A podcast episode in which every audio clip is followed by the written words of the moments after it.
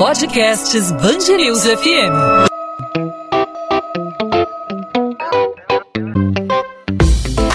Dois às 20, com Maurício Bastos e Luana Bernardes. Após a Petrobras admitir que não será capaz de atender toda a demanda de combustíveis para o mês que vem, a Associação das Distribuidoras de Combustíveis Brasilcom acredita que, mesmo em caso de importação, os preços dos combustíveis não devem ser afetados. Segundo a Petrobras, a importação de combustíveis pela própria estatal ou pelas distribuidoras é uma medida capaz de impedir o desabastecimento em novembro. A Federação Única dos Petroleiros e sindicatos filiados atribuem risco de desabastecimento do mercado interno de combustíveis combustíveis a política de preço de paridade de importação que é adotada pela empresa. O grupo afirma que a medida reduziu a capacidade de produção interna de combustíveis e aumentou a dependência de importações de derivados por terceiros. Para falar sobre esse assunto, hoje a gente conversa com o economista Mauro Rochelin. Mauro, seja bem-vindo ao podcast 2 às 20, tudo bem? Tudo bem, muito prazer, muito obrigado por me ouvir. Mauro, essa notícia pegou todo mundo de surpresa na redação é, na terça-feira, né, quando a Petrobras anunciou que poderia, né, deu, emitiu uma nota dando a entender que poderia ter desabastecimento e cogitando até a importação de combustível. Isso vindo de uma das maiores petrolíferas do mundo. É, como você analisa essa, essa nota enviada pela Petrobras? É uma situação crítica? O que a gente pode observar dessa, dessa declaração da, da estatal? Olha, é, eu acho que essa declaração vai na linha de da empresa tentar se eximir de uma responsabilidade maior pela alta de preços. Ela está mostrando, de uma maneira talvez um pouco desagradável, para dizer o mínimo, que se não houver paridade entre o preço interno e o preço externo, a oferta que a importação coloca aqui dentro do Brasil pode não acontecer. Né? Os importadores, claro, não tendo lucro, perdem o interesse em continuar importando e, eventualmente, pode haver falta de combustíveis. Agora, na verdade, eu não diria que seria isso que aconteceria. O que aconteceria seria a própria Petrobras importando o produto e, eventualmente, até com prejuízo mas a gente faria, veria isso acontecer como uma decisão de governo e como uma clara intervenção do governo na própria Petrobras. Esse é o problema também.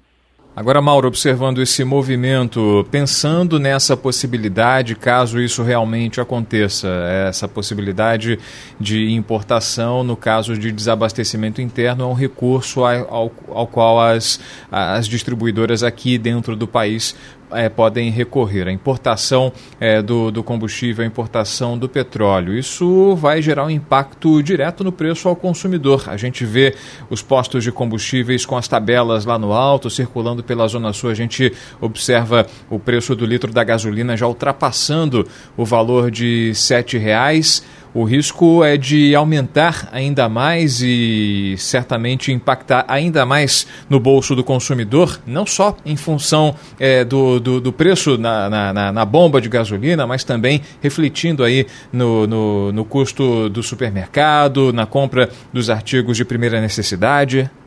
Olha, é, primeiro vamos entender o seguinte, que hoje as distribuidoras já importam petróleo. Todo mundo coloca é, importam petróleo não, importam é, combustíveis, importam gasolina, importam óleo diesel e esse produto é colocado no mercado interno. O que está acontecendo é que com, essa, com esse preço que não está alinhado, o preço dos combustíveis no Brasil não estando alinhado com os preços internacionais, isso faz com que a importação deixe de ser um bom negócio. Se a gasolina tivesse a 8, por exemplo, vou exagerar aqui no meu exemplo, mas só para deixar claro, as, as distribuidoras poderiam estar importando gasolina a um preço maior, e estão de fato, porque o dólar aumentou, porque o preço do petróleo aumentou, então elas estão hoje com uma despesa maior, mas elas manteriam a rentabilidade da operação se elas conseguissem colocar aqui o produto com preço maior elas não estão conseguindo exatamente porque a Petrobras é que faz os preços internos. Ela que determina como grande ofertante do mercado, ela que determina o preço que vai ser praticado. E ela está colocando agora um preço, segundo as distribuidoras, que está abaixo do custo de importação. Daí estar faltando o produto importado e, ter, e daí a Petrobras ter recebido encomendas muito maiores do que recebia anteriormente, exatamente porque a Petrobras está praticando supostamente um preço que está abaixo do preço internacional. Então o problema eu acho que gira em torno disso. Eu confesso para você que eu não sei dizer exatamente se as, as, distribuidoras têm prejuízo nesse exato momento com esse preço praticado nas bombas, né? E, e, e, e elas mesmas vendendo o produto, ou se tudo também não passa de um jogo de cena, né? Para se aumentar margens de lado a lado. Fica aí um, um pouco da dúvida. E a gente tem essa, esse anúncio da Petrobras pouco depois do presidente Jair Bolsonaro falar em privatizar a estatal. Claro que é, falar é uma coisa, né? Conseguir é outra. A gente vê aí vários processos de privatização que, são, que estão atrasados, né? A Petro, o da Petrobras dificilmente sairia se o presidente empenhasse aí esse objetivo. Pode ter relação essa questão do, da declaração do presidente de dizer que quer privatizar a Petrobras com esse anúncio da estatal de ontem? Olha, o presidente dizer que quer privatizar a estatal, que aliás não é uma estatal, uma empresa de economia mista, né? tem acionistas, tem ações na bolsa, eu acho que é um pouco de desconhecimento mais é, profundo da matéria, porque se houvesse uma empresa é, privada, completamente privada, sem nenhuma participação do Estado, é, é, controlando a Petrobras, essa empresa ia querer lucro, entendeu? Essa empresa não ia querer fazer benemerência. Aliás, eu acho que mesmo a Petrobras sendo uma empresa de economia mista, mesmo tendo o governo como maior acionista, ela não deveria fazer benemerência. Ela deveria acompanhar as regras de mercado, oferecer os dividendos para os seus acionistas, o governo, no caso, o maior acionista, e que o governo, ele mesmo, se virasse para fazer política social, entendeu? Poderia fazer isso de uma forma transparente, poderia fazer isso de uma forma bem debatida com a sociedade, mas não vejo por que a empresa deveria favorecer quem tem carro, entendeu? Não é exatamente é, segurar o preço do combustível, eu não vejo como uma política que favorece os menos favorecidos. Não vejo assim. Enfim, acho que a situação é um pouco essa. Mauro, o, a Federação Única dos Petroleiros, né, os representantes dos trabalhadores, os sindicatos filiados, essa federação única de âmbito nacional, elas atribuem, essas entidades atribuem o risco de desabastecimento do mercado interno à política do preço é, de paridade de importação que é, é, é adotada pela pela Petrobras. É dessa forma que o senhor enxerga também essa, essa, esse, esse risco de desabastecimento, essa, essa política de preço de paridade de importação? Não, certamente não. Eu acho que se houvesse essa paridade, os, os distribuidores estariam importando à vontade, então ninguém estava falando de desabastecimento. A própria Petrobras poderia estar fazendo isso com lucro. Então ninguém estaria falando de desabastecimento.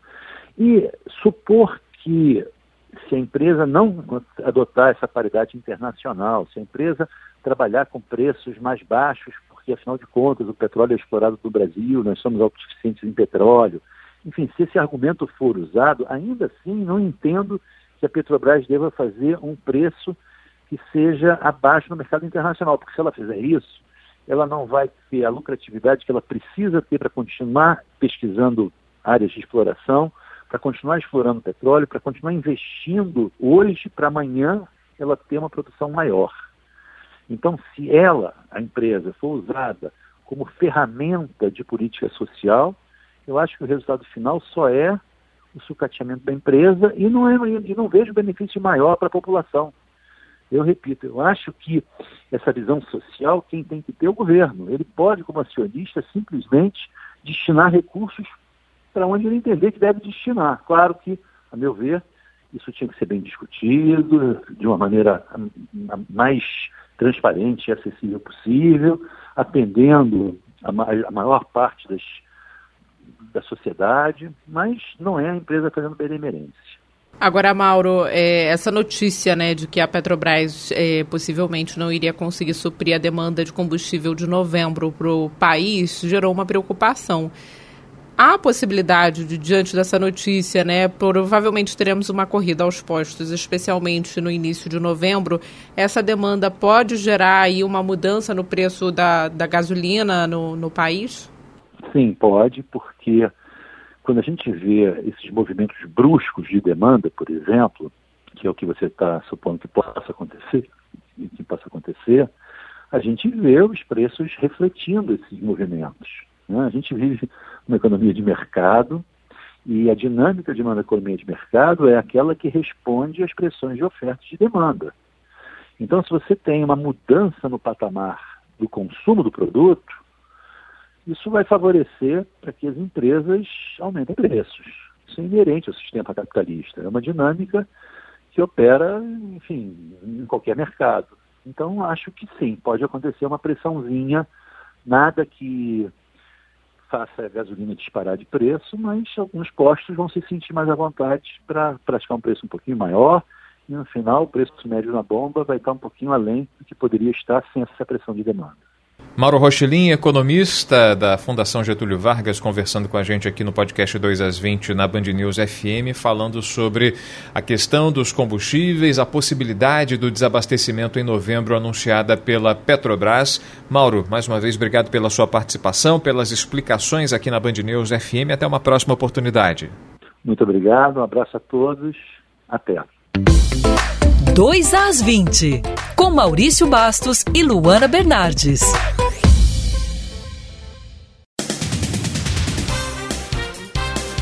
Todos os 725 mil alunos da rede estadual de ensino do Rio devem voltar a frequentar as salas de aula de forma obrigatória a partir da próxima segunda-feira. A data marca o fim do ensino híbrido.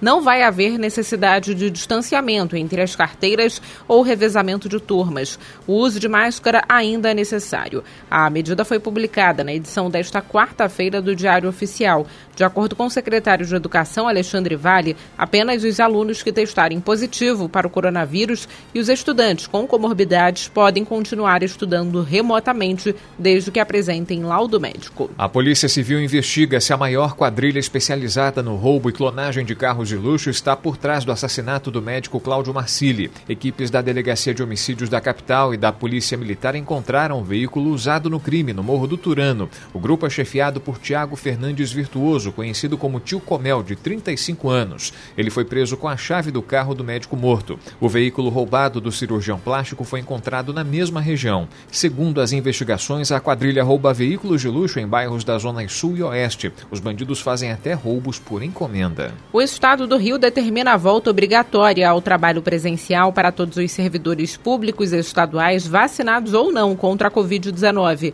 A decisão, publicada em edição extra do Diário Oficial, já está valendo. A medida não vale para quem tem algum tipo de comorbidade.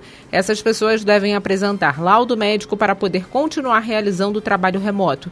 Em caso de sintomas de Covid-19, o servidor também deve permanecer em casa. A operação da linha Charitas do sistema aquaviário vai ser retomada gradualmente a partir de dezembro. A linha que faz o trajeto de Charitas para a Praça 15 foi suspensa com a pandemia de Covid-19. A concessionária CCR Barcas disse que vai cumprir a determinação da Secretaria de Estado de Transportes, publicada em Diário Oficial nesta quarta-feira, que estabelece a volta do serviço. Inicialmente, o intervalo entre as viagens vai ser de uma hora. A grade operacional pré-pandemia, com intervalos de 20 minutos, volta a valer no dia 10 de janeiro de 2022.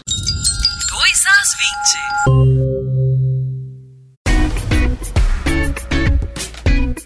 Podcast 2 às 20 vai ficando por aqui hoje falando sobre esse tema, né, que tá dando o que falar, né, Maurício? É a questão dos combustíveis. Ao longo do ano a gente vem repercutindo os sucessivos aumentos da gasolina, por exemplo, que já tá, já teve uma alta de mais de 40% ao longo desse ano e mês de novembro provavelmente vai ser um mês complicado, não só por essa questão, né, da Petrobras anunciar que não deve conseguir suprir aí a demanda do país no mês que vem, mas também lembrando que temos a greve dos caminhoneiros programada para o dia 1 de novembro. É uma questão que mexe com o nosso bolso, mexe com a nossa vida, tudo que envolve aí combustível, porque tudo gira em torno do petróleo, né? O nosso deslocamento, não apenas o combustível que a gente bota na bomba do posto, né? Não apenas o combustível que faz o nosso carro andar, o que faz o ônibus se locomover, impacta também na produção de energia, com a crise energética, com a, com a crise hídrica. Estamos cada vez mais reféns das usinas térmicas, o que faz elevar o preço é, da nossa conta de luz. A conta de luz que chega na nossa casa vem mais caro normalmente pelo uso simples da usina térmica. Imagina a usina térmica com preço mais alto do petróleo, o custo dos transportes, do frete, é, dos itens que chegam aos supermercados para o nosso consumo diário, para o nosso consumo básico, ou seja, a alta do petróleo é, é uma bola de neve que impacta em toda a vida das pessoas, é, em toda a vida da nossa sociedade, algo para o qual a gente deve estar atento aí e sempre analisando com o auxílio de é, especialistas para avaliar esse impacto na nossa vida, né, Luana? É verdade, Maurício. E a gente provavelmente vai voltar a falar sobre esse assunto nos próximos episódios do podcast 2 às 20. A gente volta nesta quinta-feira com mais um episódio para você ouvinte da Band News FM. Até lá você pode entrar em contato conosco através das nossas redes sociais, no meu caso, Instagram, Bernardes, underline Luana, Luana com dois N's, onde eu também falo sobre a coluna de literatura aqui da Band News FM do Rio de Janeiro e no seu caso, Maurício. Comigo os ouvintes falam no arroba Maurício Bastos Rádio no Instagram. E também podem falar com a gente pelas redes sociais da Band News FM, não apenas no Instagram, mas também no Twitter, no Facebook, temos o nosso canal no YouTube, nossas redes sociais têm um endereço único, Band News FM Rio, é só procurar por lá e mandar a sua sugestão, a sua crítica, a sua pergunta, a sua dúvida, fique à vontade aí para participar, para interagir. Podcast 2 às 20 volta nessa quinta-feira e claro, a gente conta com a sua audiência e a sua participação. Até lá, Luana, tchau, tchau. Tchau, tchau, Maurício.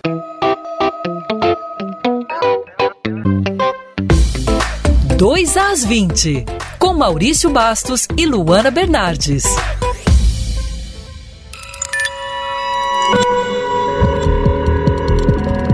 Podcasts Bangerils FM.